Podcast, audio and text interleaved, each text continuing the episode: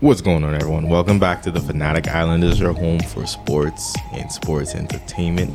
Do not be alarmed. I am here. You do not see me on camera.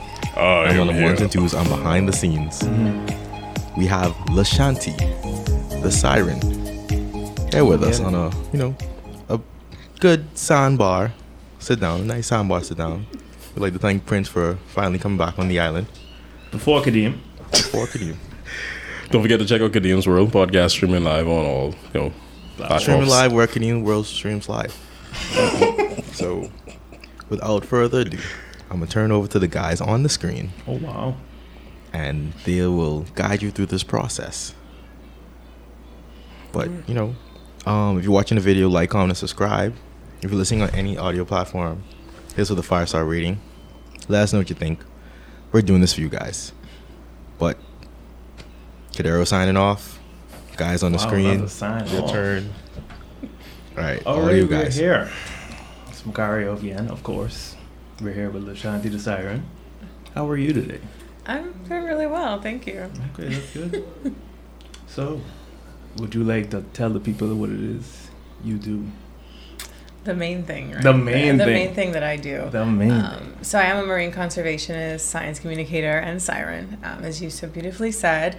Uh, most of my work deals with conservation, specifically in the marine environment. But one of the most important things about the Bahamas is that we're coastal. Um, most countries can't really say they're coastal because you know that's defined by how close you are to the ocean. But you know, each part of Nassau, each island you go on, you're like right there to the ocean. So we are a Mm. coastal nation, um, and so a lot of my work also ends up on land as well, which is why I'm here on Okay. land.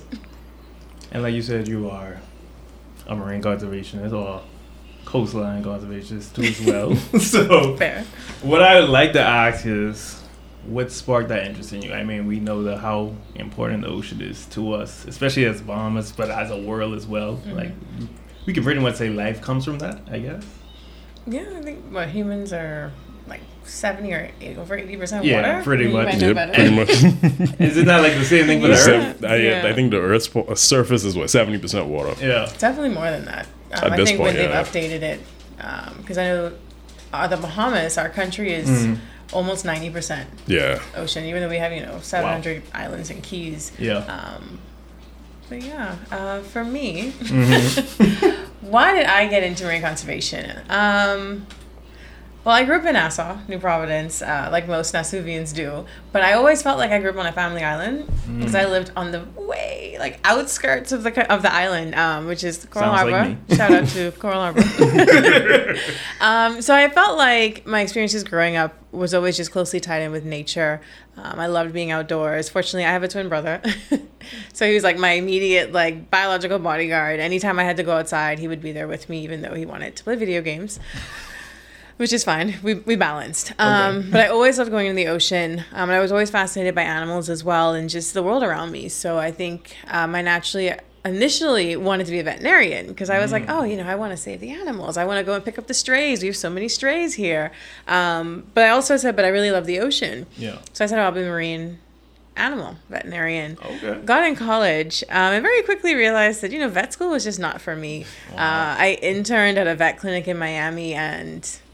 Well, I guess because it's not a clinic here, I'll expose them. But they like used crazy glue On what? What? On what? On what? On, on what? a little kitten's wound. Like they were shaving the hair, or was it a doll? It was a puppy.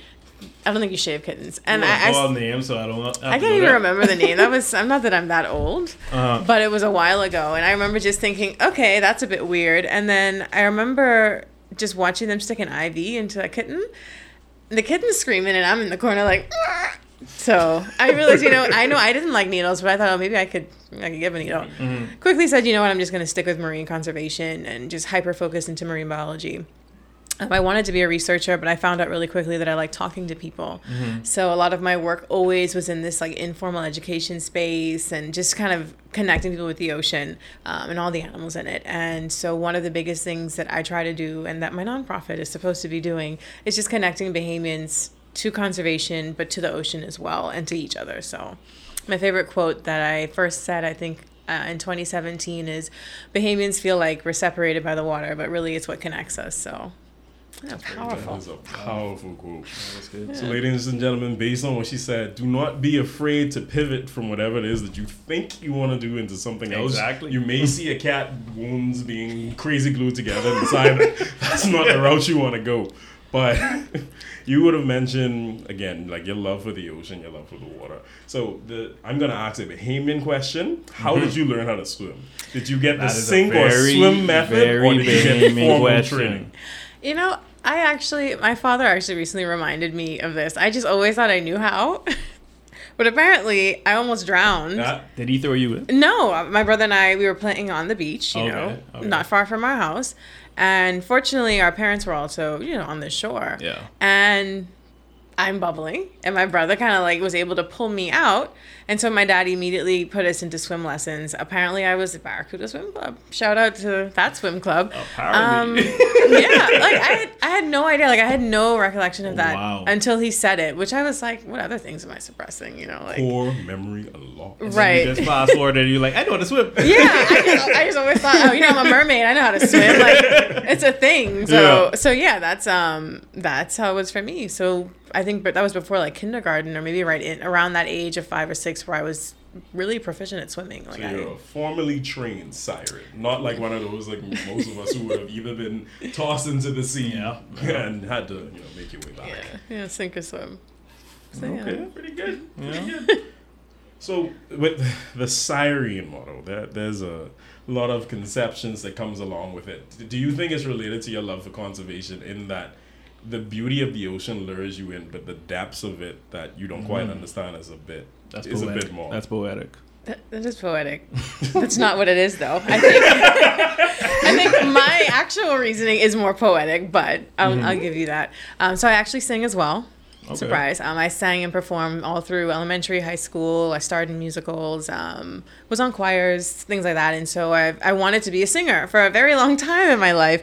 But you know, as most Bahamian parents are, if you're good in science, then you do that. You Yeah, ain't I mean, you ain't doing nothing I else. already paid for this. Right. It's like, oh, you could sing on the weekends. So, um, literally. Yeah, um, yeah. So, yeah, I always liked speaking, like singing, like performing. And so, and I liked mythology.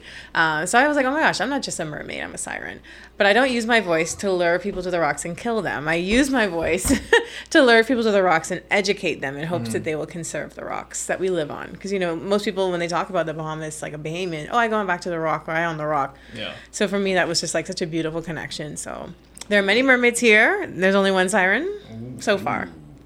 Nice. So the difference between a mermaid and a siren is the voice, Um. or is it cultural when Hmm. it comes to differences? Ooh. Actually, I don't know. I would just say it's because it's me.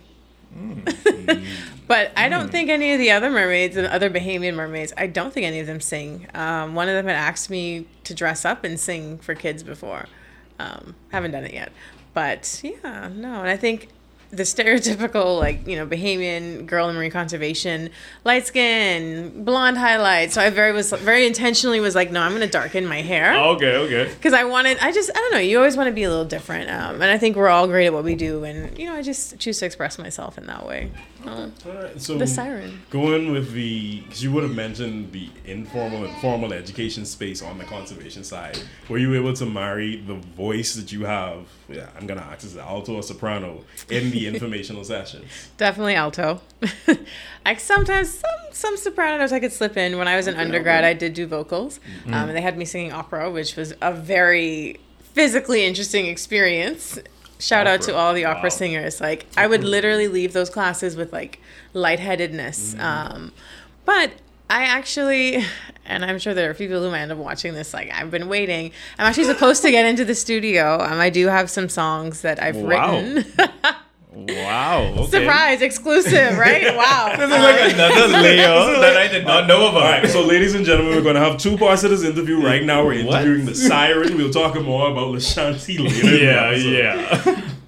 Um, but yeah, so I have I've had ideas to do that. Um, I have a few songs that I've written that are obviously more kid focused. Um, just kind of because I think that there's a space for that where there are not a lot of Bahamian centered things, and especially not conservation centered things when it comes to music. So little quick songs about the conch, you know, nothing crazy. Um, sort of, some of them are just to the tune of like the nursery rhymes. Um, there is this one particular song that actually inspired this. Uh, it's I'm a coral polyp to the tune of I'm a little teapot. And that was actually written, I think SeaWorld did that with their education program. And that really what made me think, oh my gosh, there's so many things that we could do that with where you just take the nursery rhyme, but you Bahamianize it Right. to marine conservation. And then now the kids can learn about the conch, you know? So. You know they love to say strong gigas. Strombus gigas. Aliger Don't never gigas? forget Al- that. is it? What oh, is Aliger or lobat- It- We skipped Lobatus already. So we Oh. switched from, yeah, so use real Aliger My you ain't know that. I must be old. I must be old. But yeah, actually, the conch has undergone two name change in the last few years. Wow. The giggiest of the giggiest. Wow. There you go. I knew him bad. Sorry. I apologize. All right. Uh, well, that, that is a lot. So considering your love for conservation, marrying, you know, the whole siren aspect to it, what do you think is something that us as Bahamians should know that we don't necessarily know into, uh, in the ways of conservation? I know there's things like the size of the conch, lobster tails, and stuff like that. But what is something that things should be more commonplace that we don't necessarily talk about? It's so many things, and I can't think of one to pull out right now. All But right, I give- think give us three. Yeah. one of the three. Well, one, The top I'm one. struggling for one. The top. um, I definitely say one of the biggest things, um, and I, I'm actually give credit to Dr. Ancilleno Davis for this, another Bahamian um, conservationist. He does marine and terrestrial. A lot of times, Bahamians have this concept, and this may also just be like a, a dig at a few Bahamians. This concept of just once I throw it away, it's gone. When you you can't just throw something away. You have to put it somewhere. Or you have Yeah. to repurpose it in some way. Um, we already get so much pollution and so much waste from other countries. We're generating too much on our own. Can destroy energy. Right. And so even just as simple as like me having a water bottle, right? Like I travel with this everywhere and any opportunity I get to fill it up, that's how I hydrate myself. I don't go out and purchase another plastic bottle. No offense, because I saw your bottle Yes. earlier. but it's not, No, I, I think I get it. I get it. it's okay. I think the biggest thing is just knowing that it's not that hard to be a conservationist. There's this assumption that it's for rich white people. It's not, right? It's for everyone who cares about the environment. Even if you want to look at history and the way, you know, the, the Arawaks and the Lucayans, the way they interacted with their environment, it was very sustainable and it was very conservation minded because they didn't want to just destroy it and not have it for later. They didn't want to use things only once. I mean, when they would eat things, they would use the bones to make tools. And, you know, so I think um, it's just not that hard, guys. Just be sustainable, you know, and I think just taking small steps to that big change. Like you don't have to change everything all at once. You don't have to stop eating meat. You don't have to completely cut out plastic from your life, but just making those small intentional efforts, you're a conservationist and you care. And take your trash off the beach on the holidays. I every holiday it's filled with bottles, mm-hmm. wine bottles, Kalik bottles. Like I almost want to go and ask these companies to, to put on their bottles. Please do not leave me on the beach. Exactly. Yeah. You got other fast food restaurants that are not paying for this, so I won't say their names. But the classic ones, Thank you. right? You know, but they're the I even I already call the alcohol companies, but you know, it's like I just don't understand why people think that it's just gonna go away just because they didn't take it with them. So mm-hmm. that that was my spiel. Yeah, and I think the when we say save the planet, I don't think people understand that that means saving ourselves because when it comes to the Earth, the Earth has been through a lot more than us. Like it could survive certain things, so we can't. We're, when we say save the planet, we're just meaning the climate that we can live in. Yeah. So if you destroy that, you're probably going to die. Most likely going to die. I'll probably yeah. Yeah, you're you're definitely going to die. The planet will survive without Yeah, us. Trust exactly. me, it's it's waiting. We're like So- this pimple on it. Yeah, Like, so I think when people hear save the planet, they're like, why do they save the planet? They're gonna die anyways. But no, your whole next of kin will be gone and all that stuff. But what my question, my next question would be is, what do you feel is the most detrimental things for conservationists like yourself? for conservationists like myself, for conservationists. Yeah. Um, I think it's the assumption that what we're doing or what we're trying to do, because we haven't accomplished it yet, um, is for our own benefit. When really, I think you'll find that conservationists or anyone that works in this space, we don't do it for money. I could promise you. we don't do it for the money. It's you will find some of the nicest, most giving, passionate people just because uh, what we do is not based on the money or ourselves. It's literally because we want to see the world be a better place for everyone. So I think um, that's detrimental because oftentimes they'll hear a conservationist saying, "Hey guys, let's save the turtles." And and real example, no, you don't want to save the turtles. You just want us to stop eating turtles so we can't have turtle soup anymore, and you don't even care. And it's like, no, that's not it at all. No, I, I, no. I would, I wish I knew what it tasted like. Maybe I would, you know. But so it's things like that. Like they think that we make these decisions, or we, well, sorry, we don't make the decisions. They think that we make these recommendations for selfish reasons, and I'm like Yeah. Man, if I had my own island, I wouldn't even bother you. You know, but we're all living here, and I think um, that is the biggest detriment is when they don't want to work with us. It's almost like this intentionally working against us with this assumption that anything that they say is for their own benefit or for the rich white people. Yeah. So And speaking of people, you know, not be, being to their own detriment, what group I'd say, let's age wise, you think is more receptive to what you what conservationists do in general? Like, is it the hardest to go with, let's say, people in the thirty to forty range because like they're just so involved in their own lives, like conservation is not on the forefront of their mind, or is it like the younger generation because they just don't care? Like, wh- what what generation you think is easily most easily reached? the young generation, hands down. Um, I think the tide is turning just as far as, you know, obviously our country is run by dinosaurs. No offense to the government. No, that's that's real. Facts are facts. right. Very slow turnover. And I find that I would definitely say um, you have people who are in their mid to late 30s. I mean, I wouldn't knock off too many 40 something year olds because I know a couple, maybe I'll go from 45 down. Okay. This this is now where I feel like the shift is happening. Um, but the kids, um, high schoolers and down, the ones that I've interacted with over my last maybe 10 years of working professionally in the field are really passionate. And some of them are very scared. I remember there was this one girl who approached me just, well, how can I, you know, how can I convince my parents? Like, how can I convince the government? I'm like, write a letter. They're not going to listen to me. I'm, re- I'm going to be an adult and then you guys are going to leave us with crap. And I'm like, you're right. See, see, the funny thing is they have YouTube as well.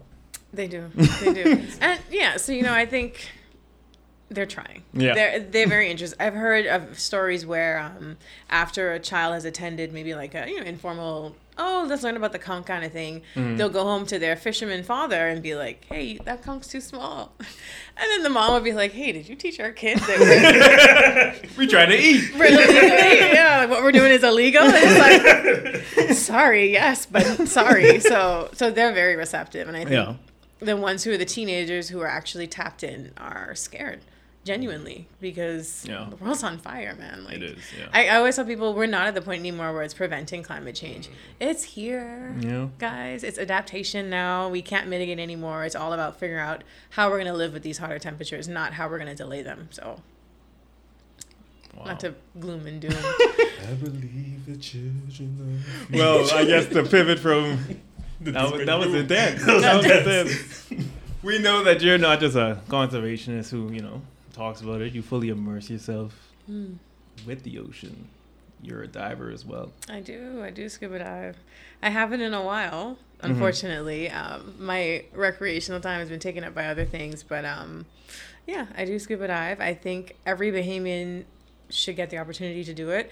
Um, a lot of organizations are actually creating opportunities for Bahamians to do it. I know there, the most recent example. Um, there's this group called Black in Marine Science. It's a U.S. based but international nonprofit started by this really cool girl, Dr. Tiara. I, sorry, I can't remember her last name. She's American, and they actually, with the Nature Conservancy, just paid for I think about like eight or ten um, Bahamians to Oh, get wow. scuba certified in Eleuthera. They flew them all to Eleuthera, all expense paid, and it's like the opportunities are there Yeah. but it's not getting i mean it could have been bigger it could be bigger next year but it's it's very easy very easy to get scuba certified it's just the money so Okay. um, but i think everyone should i think when you see the world from beneath the ocean it's just like hmm i almost got a little emotional just now it's beautiful man it's beautiful i think you guys should do it are you either of you I'm, I'm, I'm not certified. but I like to be. Well, speaking of certified, what would be the process to being scuba certified? I know you said like the cost is kind of one of Yeah. the biggest Yeah. deterrents, but outside of that, like, what's the process like? Yeah, so I know a lot of uh, usually have to go to a dive shop or a certified dive instructor, um, and there are actually a lot on the island. Um, I know the last place I worked, shout out to Perry Institute for Marine Science. Um, their training director, she's trained a lot of Bahamians to be dive instructors who are now able to train other Bahamians in scuba certifications. You can do it in a, either a three day or a five day process where you learn the material, you do some short quizzes, open book. It's you just literally just learning ways how not to die underwater. I, and that's I think that's the best way to say it, which actually scares some people when you say it like that, Yeah. right? But it's just you know understanding the mechanics behind you know you're going under and getting more pressure on your body Don't and like you're gonna feel like this and listen for that and so once you do that you do about four or five dives and then you're open water certified Okay. yeah, I did mine in three days. So it's very easy, very fun. Yeah, and you learn how to use a compass, what to do if you get lost, how to help somebody, how to share air, like just all the basics of how not to die underwater. Yeah. No, just the, the Bahamian in me. I, I got sinus problems, man. I saw water is do this or my, my ass is don't you know all Ring in, those- ring in. Yeah, so all those like little things. Are there any like kind of I'd say medical conditions or kind of concerns you would have going into it if you do want to get certified that you kind of be need to be wary of? Yeah, the and that's actually a great example. The ear thing is a big flag. If you can't equalize, then stop. Don't even. And unfortunately, I, I've met um, another conservationist who she's limited to just snorkeling because it's some imbalance with her. Oh, what's the curly one called? Cochlea? Yes, and she tried to dive. She she tried, but yeah, it's it's too much pressure, and you could literally you could pop your eardrum like that, you know, and and yeah, you can cause a lot of damage if you can't equalize because all that pressure's in your head. Wow. So there are people who unfortunately, and they were unaware, you know, of these until they start getting down there, which is why your very very first dive, you have like one instructor paired with just you because they got to make sure watch for some of these things because you just never know. So. Wow. So what, Yeah. What would you say was the deepest depth? That I've mm. ever done. Yeah. one twenty, I think, or give or take a couple feet. Yeah. It's really easy to do that, like on the wall, like the Really? underwater wall. Yeah. Okay. Because that goes down like thousands of feet. But on a really clear day, I actually I didn't even realize I had done that. This was before I got advanced. Don't do that at home. and my friend was the dive instructor with me, and I was just chilling on the dive, you know. And all of a sudden, I'm like looking around, Nobody there. no one's around me. and then I hear the little, because you tap your tank, you know, sound travels faster on the water, And I hear like a tap, tap, tap. And I look up, and my friend is like way above me. And they were like, you know, come up. And so I come up, and I, when as I was coming up, when I looked at my depth meter, it was like a 100 and something. I was like, oh my God. Wow. How did I get down here, you know? But it was beautiful. It was, yeah. Wow. And you do see the sharks, and they are, just see the sharks. yeah. So casually. I know, right? Yeah, no, I think I definitely would say sharks are like stray dogs. If you have food, if they smell something, they'll come at you. Mhm. If you don't, they're curious. They'll come close. But yeah, I've had one um, when I was doing surveys underwater. You have to hold like a PVC pipe and write on it, right underwater, which is also a fun fact. You can write underwater with a pencil. A lot of people didn't know. I didn't know. like a regular number two pencil. Yep, with underwater paper. Like once it's not um, Underwater it's paper. Yeah, or like laminated paper. It's like yes. So you write underwater with a regular paper. I mean, regular pencil um, and underwater paper, which is just designed to not absorb, you know, the moisture. And you can always erase and use that same sheet again. Um, or The you eraser can- works too. yeah, you can erase underwater. Probably got people drawing the ocean on there Yeah, no, you have people. If you sit long enough, like if you don't know the fish that you're trying to ID, they actually tell you to draw it. So you sometimes I'll come up with like sketches. Wow. not The very more good you know, ones. ladies and gentlemen. Yeah, yeah. Um, but yeah, so I was holding the pipe, and I'm pretty sure I looked like a spear fisherman. Mm-hmm. And I was like writing, and then I look up, and this shark, the thing's about, I don't know, not a meter. This Is this a meter? That's like three feet. Point is, the shark was at the end of my PVC pipe Uh-huh. T bar, and I just like popped up, and I froze, and then it swam away, and I was like, did I almost die? like, did this just happen? And so, obviously, just Everyday- floated a bit. Yeah, but Yeah. but yeah, you once you see your first shark, then the rest of them get pretty easy. They're really not that Your bad. first shark. Once you see your first shark, the rest are pretty easy. You heard that, everyone? Just have your first shark and you're good. you're good. The first one's the hard one. first time's the hardest.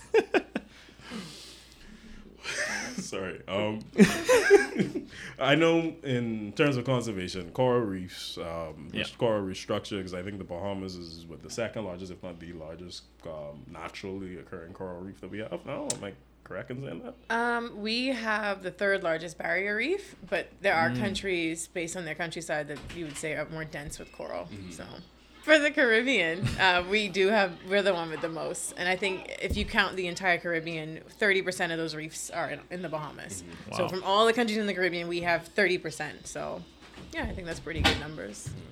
And what, what do you think we can? Is there anything that we can do in terms of protecting coral reef? Because there, from my understanding, like the reef is kind of the breeding ground for just a- Everything. yeah, everything. Like so, if you kind of lose the reef, it's like losing the bees for you know pollination. Like if you lose the coral reefs, you lose the ocean. Like, Yeah. what, what do you think? There's things that we can do as Bahamians or just people in general who may be listening. So I think it's an international view. Yeah, That, we can um, do it, what we can do to kind of save the coral.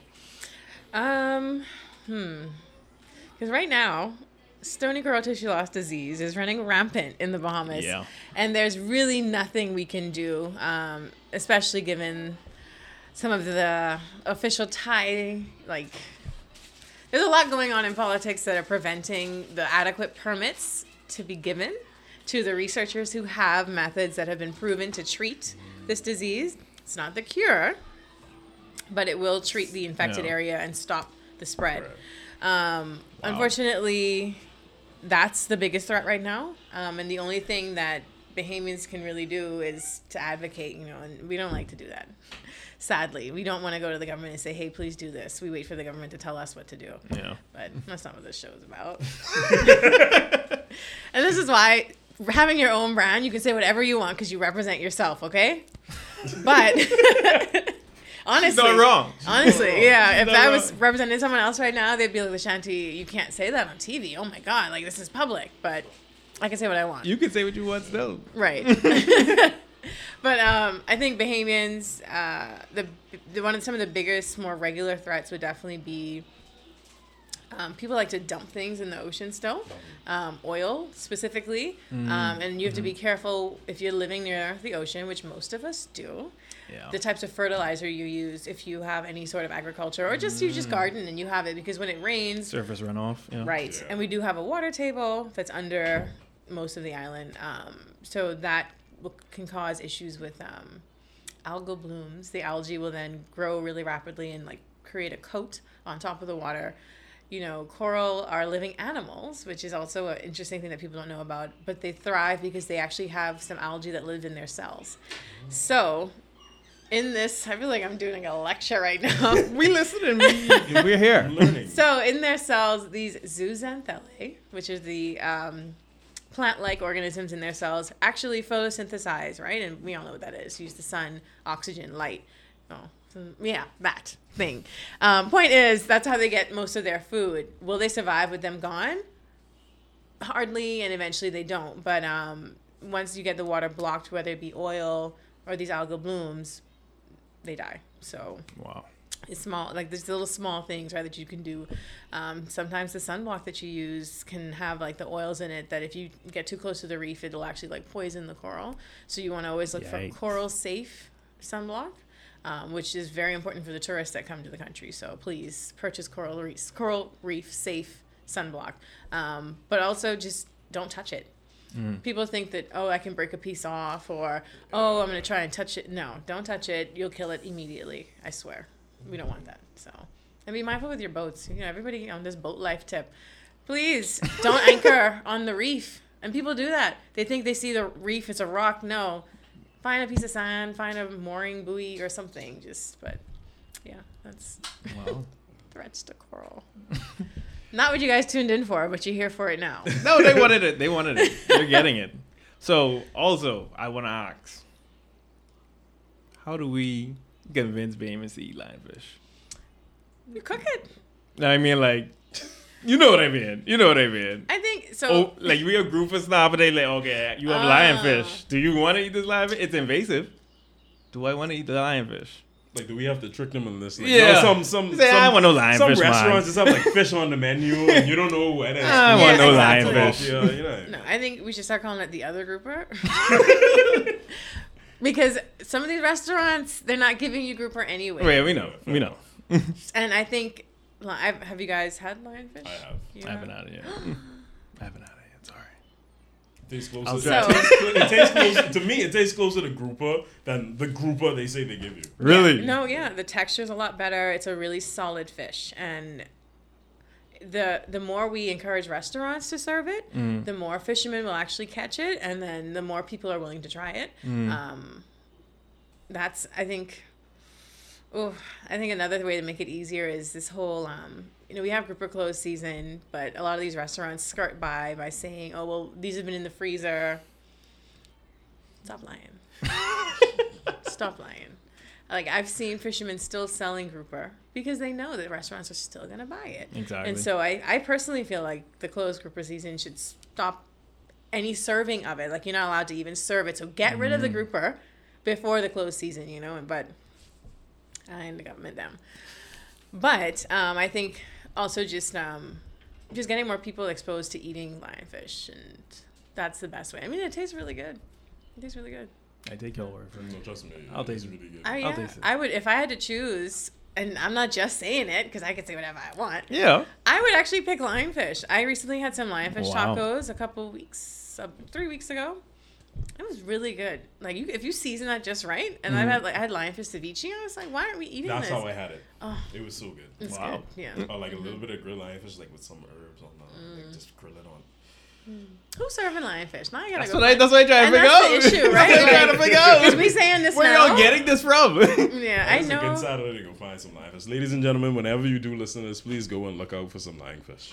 Yeah, I feel like Green Parrot used to have lionfish tacos because that's the dock where they used to do the lionfish derby. So they would just take the lionfish and you know it's really easy once you know not to get poked by the spine and then you won't have an allergic reaction. But yeah, it's um it's good.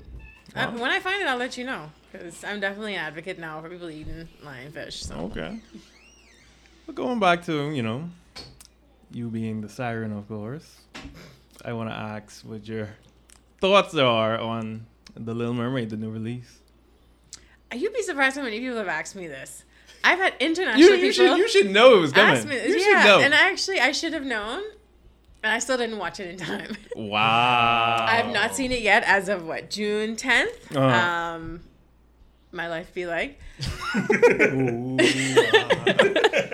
Um, I think I think it's great. I think it's important that people, especially when it comes to things that are not real, right? Like, I mean, sorry, mermaids are real.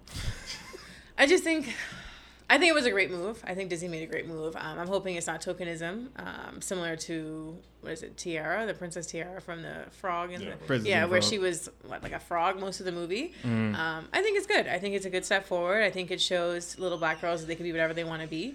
Sometimes they're often boxed in by the image of well, it can only be someone of this particular skin color, or light skin, or dark skin, or you know. So I think I think it was a good move. I'm excited to watch it. I've heard some really great reviews about it.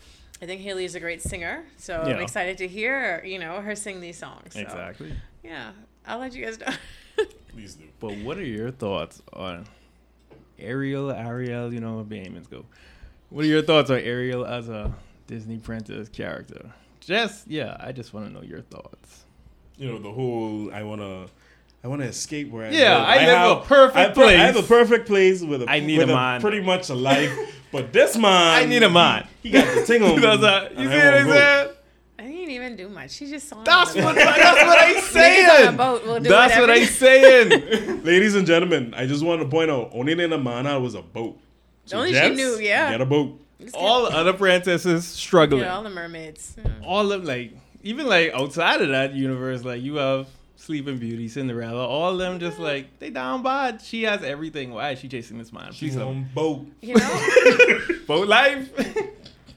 I mean, actually, and I've actually never, ever, ever thought of it like that I just want to know. because she really did have it all, right? And Yeah. and it's just, huh?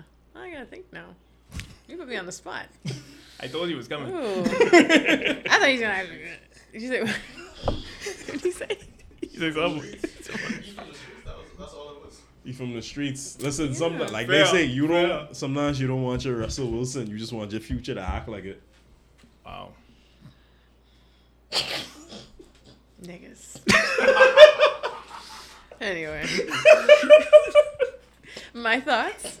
Yeah, your thoughts. yeah, your thoughts. um, I think it's best to view The Little Mermaid outside of her being a princess. I think it's more about looking at you breaking the norms um, and exploring, right? Like sometimes, and, and you see it here in the Bahamas, and that's actually another conversation I recently had with a friend. Lack of exposure will create such a small you're right. mindset. And I think the fact that she had this passion inside of her to see what more there was in the world uh, is a great example, or is what the theme should be taken. You know, like she was a princess, she had everything she wanted, and she still wanted more as far as exposure. It wasn't like she wanted more money. She didn't want more things. You know, she had, look at this stuff, isn't it? Like she had all these things dingle hopper. exactly. But she just wanted to explore, and I almost feel like she's such a great inspiration for young girls who want to be scientists, right? Like you want to get out there and you want to see what the world is like outside of what I've been told it is and what I'm supposed to do. Uh, answered. yeah, just don't sell respect it, your, I don't sell your respect it. voice to do it. Yeah. Yeah, that's Yeah. yeah. There are parts of it that we can ignore that that fit my narrative. So She's like, just take a, take away the good parts, you know? Yeah. But yeah, transitioning from that, we know you're very active with the ocean. You're conservationist. and I'm very active in general now, guys. Yeah, Yeah, we, we, we, we, get we're into the transition. Right, we like I said, transition right this, is- this is two part. This is- My body Ladies ain't and catch up yet, but it's is coming. a We're switching- transition. Yeah, we're switching from the siren to the shanty. And you don't need Ursula for this. So, we're going to online where you are also a cyclist. You're very active. I don't know how you keep up with all this stuff. But well, how did I you- obviously didn't see the Mermaid yet, so Fail. But how did you get into Get into cycling? that. Yeah. so I would like to formally say because the cyclist community is very. Yeah. I'm no longer an actual cyclist. Mm, I have not been on a road bike on the road in years. but I was on the national team in high school. Um, in my very formative years, you know, and I was the only girl on the national team for a while. Um, my parents pushed me into it. And again, you know, there's some perks to being a twin. Boy, there's some negatives. So anything, anything I did, he had to be there. Anything he did, I need to be involved. Uh, Wow. we both played soccer. We both did this. We both did that. Um, eventually, we branched off and got our own identity. I didn't even know about the soccer. Yeah. oh. Listen- Anyway. you to talk about that one. Okay. Whoa. okay. Okay. a little bit about it. but Okay. I, I think the minute you tell somebody you played a sport in high school, they assume that you were this amazing athlete. I mean, you could tell them that. They would never know. My legs don't work very well on land. They work well on a bike. Oh. I feel like anytime I was off the bench, I was on the ground. I was right back and I did my job. I did it well enough to help my team. Sometimes Uh. I made mistakes. But I would run up and down that field and I would I was on the team. I think it's important to play your role and play it well. Teamwork. Yeah, as a team member, I cheered on the star athlete. There I'm sure they're doing so well now in life with their soccer career, but no, I I tried to do UB's soccer team for a year and it was the same coach from high school and he very What? quickly was like, What you doing? "Okay, you can try out." no, I mean I made the team, but I just I couldn't stay on it. Um being a biochem major in UB is really tough. Like shout out to all of the biochem majors. Oh, You yeah. bio get right? Listen to me. if you could get in the class, first of all, great. To oh, complete it, Oh, the listen. get in the glasses. Wow. Yeah, I don't. Well, you, hopefully UB is better. That's when I was at college in the Bahamas. Yeah. Oh, I left. Them lines. Yeah. No. So, I People feel like waking I up almost 6 fainted a.m.. on one of them lines. People's waking up 6 a.m. Yeah, that was me. Because I got to come all the way from Coralavo to fight with people who live right around the corner. Exactly. No, there was a lot. Um, but yeah, I cycled in high school. I competed internationally. Just right in the States, though. Never won a race. Just say you was good. You I was- competed internationally no, though. never won a race. let's let's just put this into perspective. She's saying she's not good. She's never run a race. Internationally, she literally though. went off to represent the country to compete. Because I was a girl. I actually won. I actually won one race, Uh huh. and I have the trophy still. And this is a great lesson, right? Like you don't have to be athletic, you just have to be determined Mm-hmm. and committed. So I obviously trained with the best in the country because we were one small team. And there was um we had a tour of the Bahamas coming up. Similar to Tour de France, you know.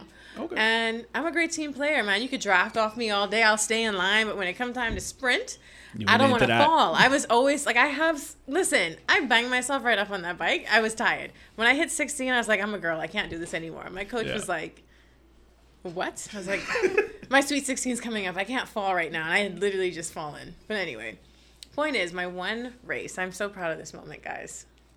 So proud.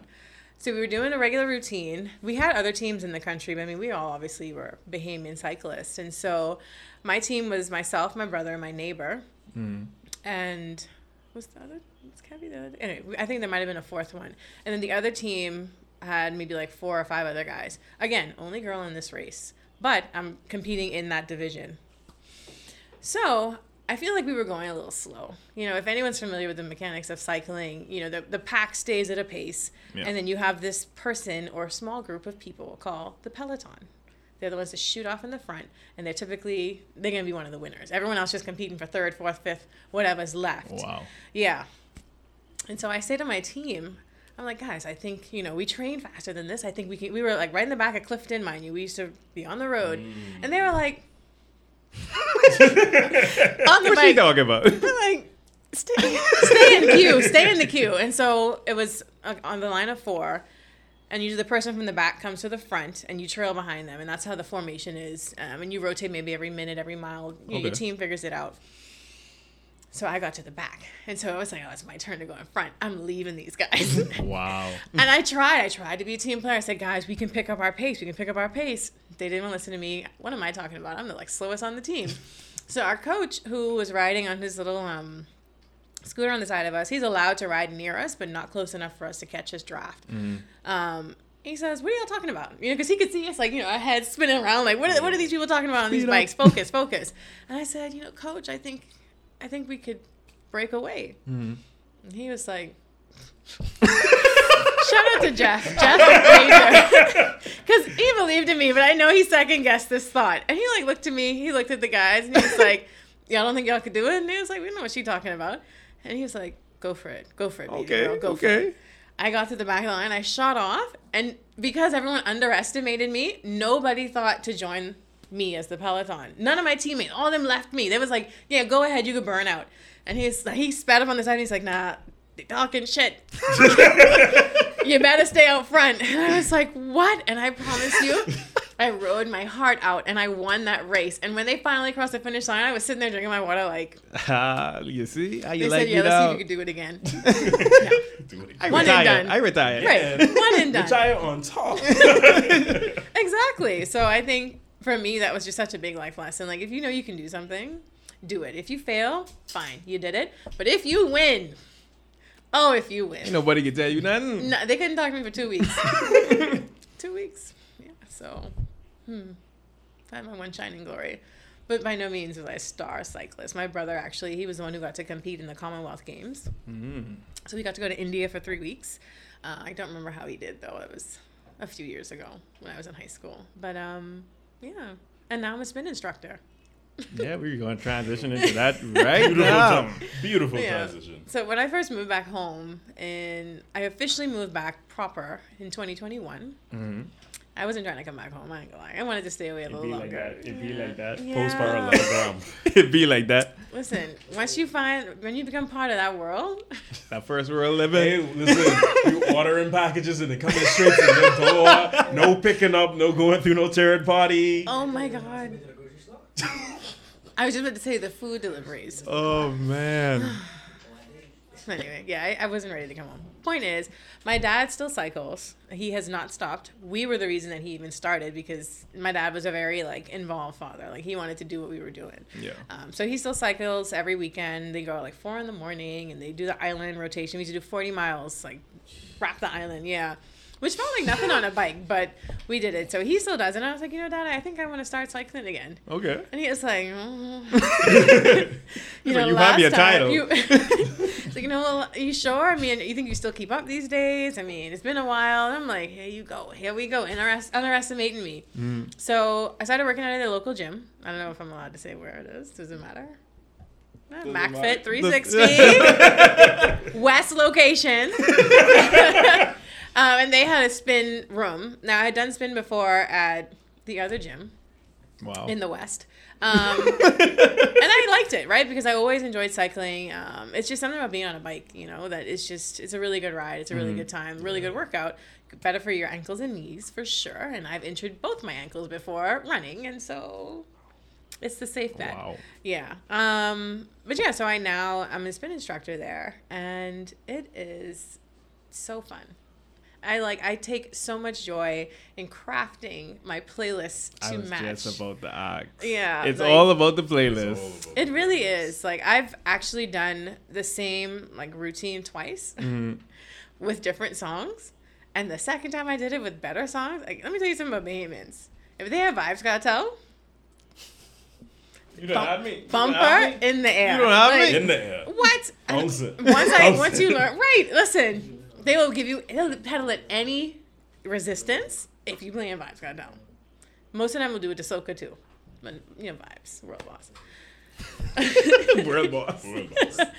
But um, yeah, I take so much joy in in crafting that and just creating the ride profile. And I literally I let them know like this is gonna be a really sweaty one, Mm. or your legs just going to burn. And they're always like, yeah, you was right. And and it's just yeah, I have such a great time. Um, I do that every Tuesday, five thirty p.m. Check me out, MacFit West. Um, and it's a great time. Okay. And I found a way to kind of stay safe because, as I said, I've injured my ankle twice, Mhm. broken a toe uh, before. So my legs just don't work well on land. And that also plays into my brand. So, Yeah. Yeah. I also have one more question because I did some research. By research, I mean just go on Instagram. I see you're a big Chris Brown fan. Has Chris Brown made your Wow. playlist? You you You saw him in concert. You saw him in person. I met Yeah. him. I didn't just see him in You person. met him. Oh, I showed at Bub for Huh? Chris Brown. And I met the man. Okay. And we had a conversation. He also oh, knows Oh, wow. that I'm a marine biologist. We gotta tag him in it. He's an amazing performer. And I know that people I probably listen, Chris Brown's been my man since I was 13. Like I and don't get me wrong, I'm normally a dark skinned guy, you know? Kind of person. But Chris Brown is this like I don't know what's, what's the guy person? from the Little Mermaid? That Chris Brown of the boat. Chris Brown Chris is the one with the probably boat. Probably he probably does. hmm, I don't know what it is about Michael Jackson, Chris Brown, and thing, but it's like Michael Jackson. It's the performance. You know, I, I was getting to a Oh, I was like to a point. To a point. It's like I don't know what it is about their talent or whatever, but The they can get showmanship. like anybody to do like, Yeah, oh yeah, easy. like how, how, like you could be the biggest, toughest guy, and you'd be like Michael Jackson on, boy. Like turn that up, Turn up. turn that up. Gotta dance. Gotta dance. Definitely. But like Prince was saying, like, what do you have Chris Brown songs on your playlist when it comes to spin class? So I've had a few.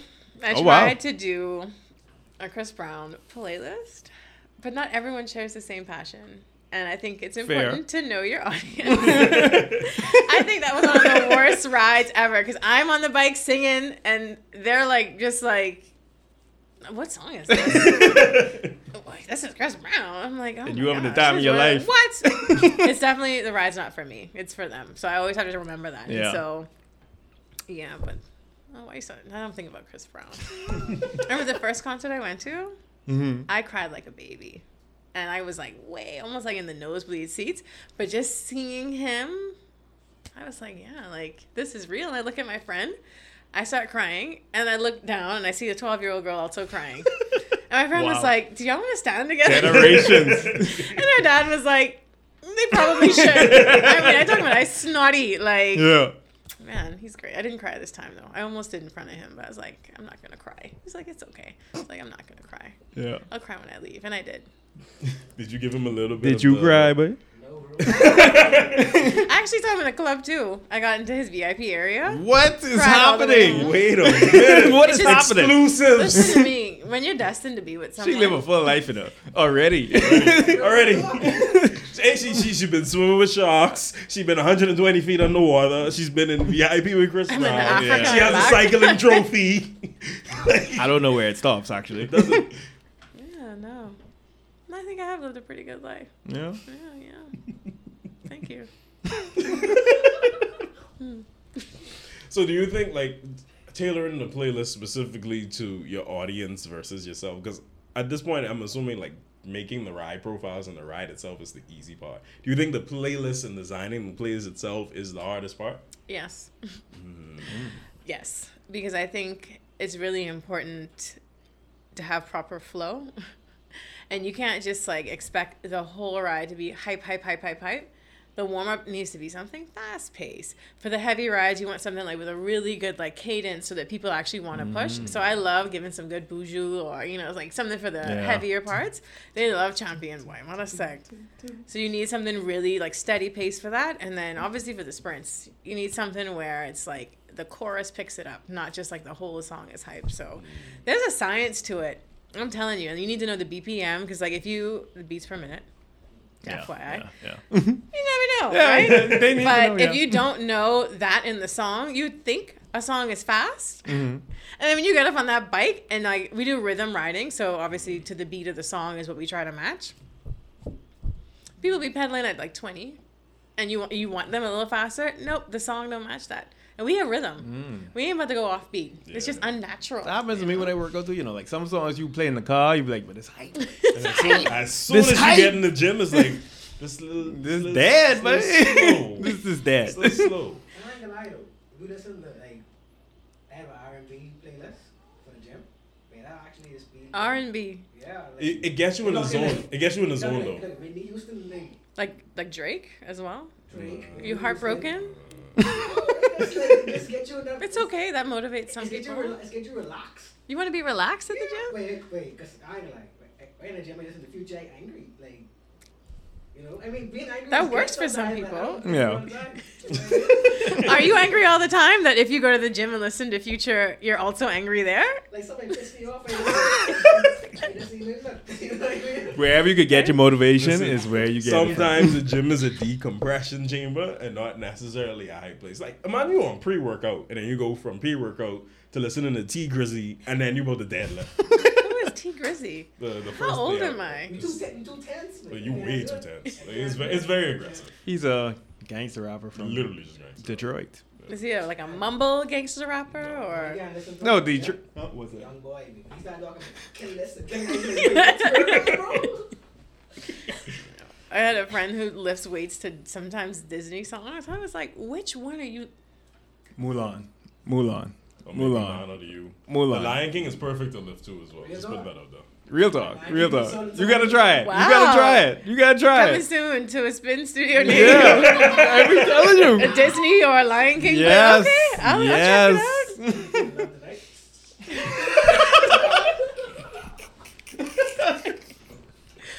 All right, I'm sold. I'm sold. Can you feel the love tonight? My class better not be mad at me. I'm gonna blame you. I'm gonna be like, That's a nice warm down pace though. yeah, okay, yeah, you're right. Damn, not too slow. No, no, you gotta you have to double it. You have to double it. Yeah. If you if you're riding, you have to double it. Yeah, definitely. It's like, but there, there are certain songs like Disney songs, certain musical songs like that have a good enough cadence, like specifically for lifting, that you could kind of just zone into in a certain parts. Like if you go to something, say Aladdin, like Prince Ali, like if you just getting ready to lift, dun, da, da, da, and then it's like, boom, like one I of can't listen to music when I I, lift. I, I think it depends on the record too, though. It Yeah, definitely yeah. is. Like if we doing a hard record that day, I'd probably listen to rap. Yeah. I, I gotta say myself out. Listen, 70s Nicki rock. and Meg is getting me there. Seventies I rock. ain't gonna lie. Low key, Ice Spice have some bangers, bro. Honestly, hold on. Yes, I was- Ice Spice, ladies and I gentlemen. did I not was expect not on the that. Ice Spice train, but recently You have no choice but to be on the train at this point. Recently, my Spotify been just slipping her things in. So you like it. You like it. Oh wow, okay. It's a, it's a song with um, Glorilla and Cardi. It ain't in tomorrow. Yeah. Oh, of course, man. Caught Of me course. off guard. Of course. You doing It's- Caught me off guard. Yeah, yeah. It's Sometimes you just ignore the lyrics. You Yeah. have to, but it's hard, bro. I don't know So the lyrics. That's okay. So I'm banging. Yeah, definitely. Shout out to them. But I guess to close up, if we don't have any more questions, you have any more questions? Questions? Uh, I just oh one important question because we've been talking about the shanty and the siren. Now with the Chris Brown, did you give him a little bit of the siren? Mm, Did he have the a alto? question. Did you? Yeah. I don't honestly, and I think very highly of myself. I don't think Chris Brown had any interest in me.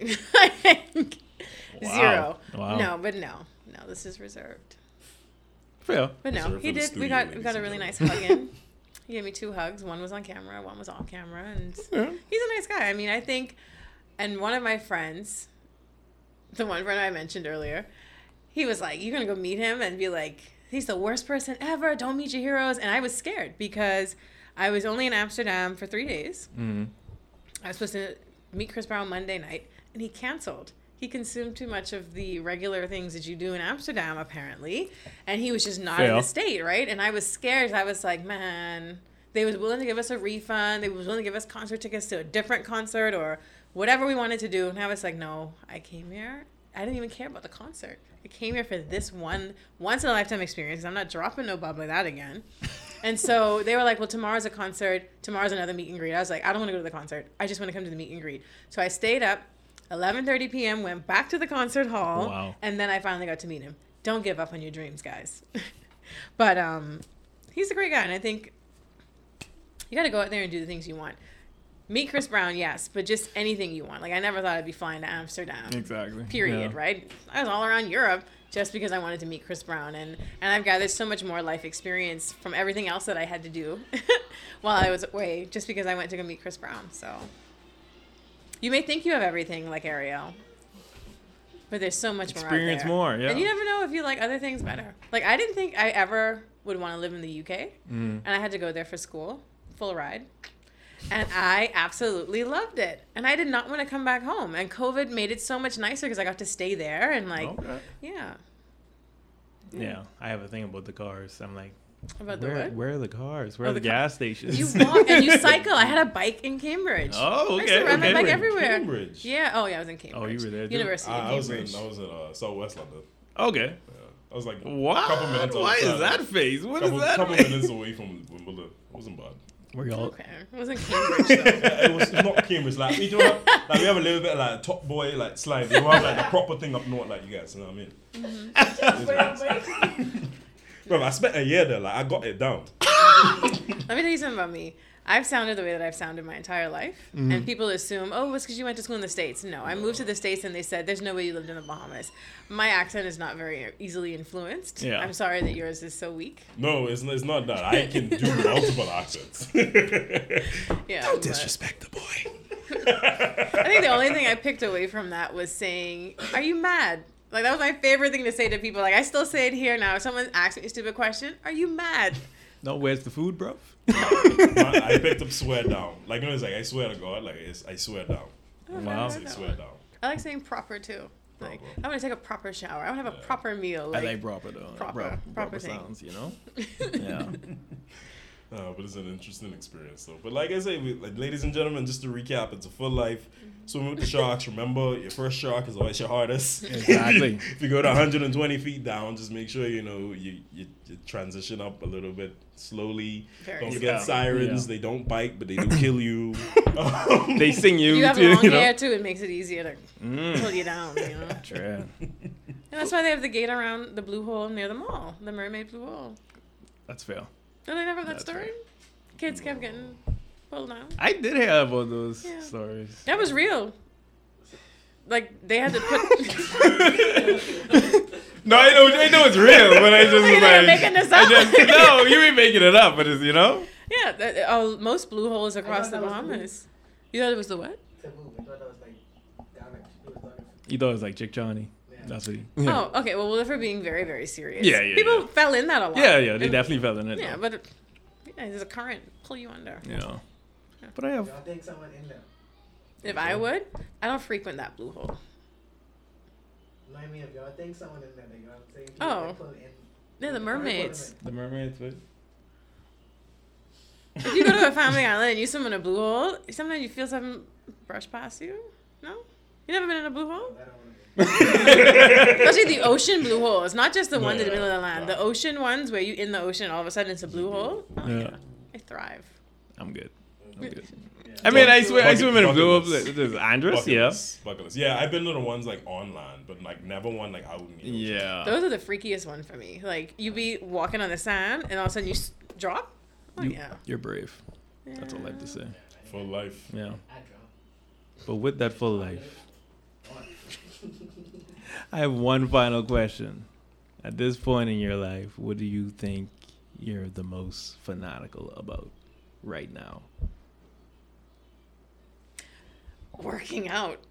What? You sound like Actually. Yeah, I literally, as of this we year. got another We one. got another one, ladies and gentlemen. Yeah, I've always like passively been the type of person to go to the gym. Mhm. Um, I think becoming a spin instructor helped that. I mean, I'm now considering getting a Zumba certification.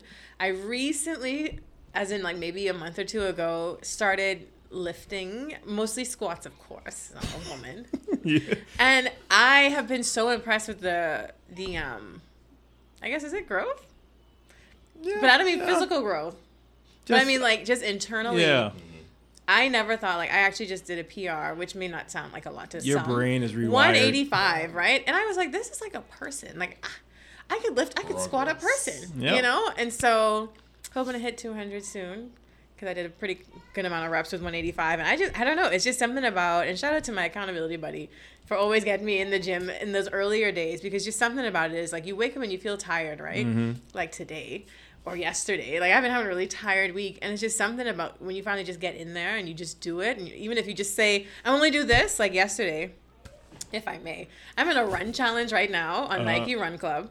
Shout out to Melissa for starting this challenge, and the goal is to get to 90 miles by the end of the month. Not who gets there the fastest, you know, just everyone complete 90 miles. But me, being the competitor that I am, I've been like running the leaderboard every day. I'm running three, going back in the afternoon doing another two. Wow. Um, and recently, my friend, she's in the UK, and I'm I gotta ask her how she tracking her miles because all of a sudden, huh? So she naturally got She- like 0.6 on you. Listen, I, and so, like I said, the first seven days of the challenge, it started June 1st. Today's the 10th. I had been number one to the point where the coordinator messaged me and was like, someone in my other group chat was like, who is this Jep girl? Tell her to calm down. And I was like, you put me in a challenge, I'm gonna rock this. Like, Yeah. don't play with me. So all of a sudden, I wake up, check the leaderboard, and this is my friend, my coworker. She's eight miles ahead of me. I said, there's no way humanly possible. I mean, there is, but she's eight miles. So yesterday I went to the gym. I said, anyway, I'm just do three, maybe four tomorrow because I'm feeling a little tired.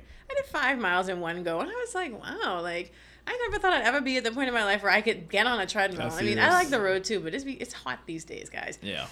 Don't get no heat stroke. But yeah, I was just like, well, Yeah, that too, and just Nassau niggas who in cars early in the morning.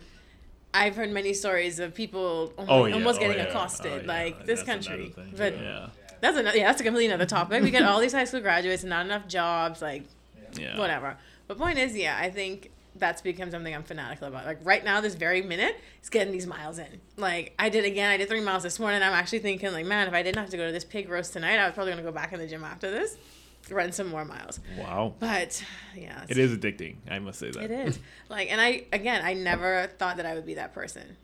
Never saw it. Never saw it coming. And you just have to do it, and it really is like building that habit, um, and you just feel better. Exactly. You feel so much exactly. better after a good sweat. They say healing is in salt water, the ocean, tears, and sweat. That's my closing thought. Wow. That's a great way to end. You were with us. You have Lashanti the Siren. Remember, this is the Fanatic Islanders. Your home for sports and sports entertainment.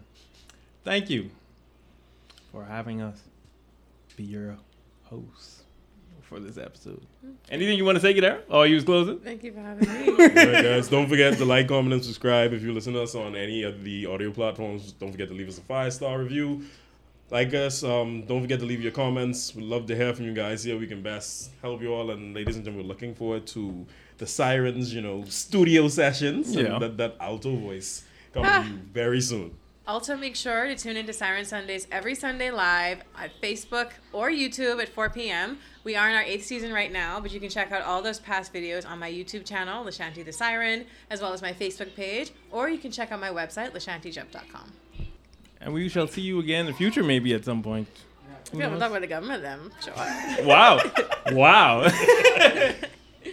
and there you have it.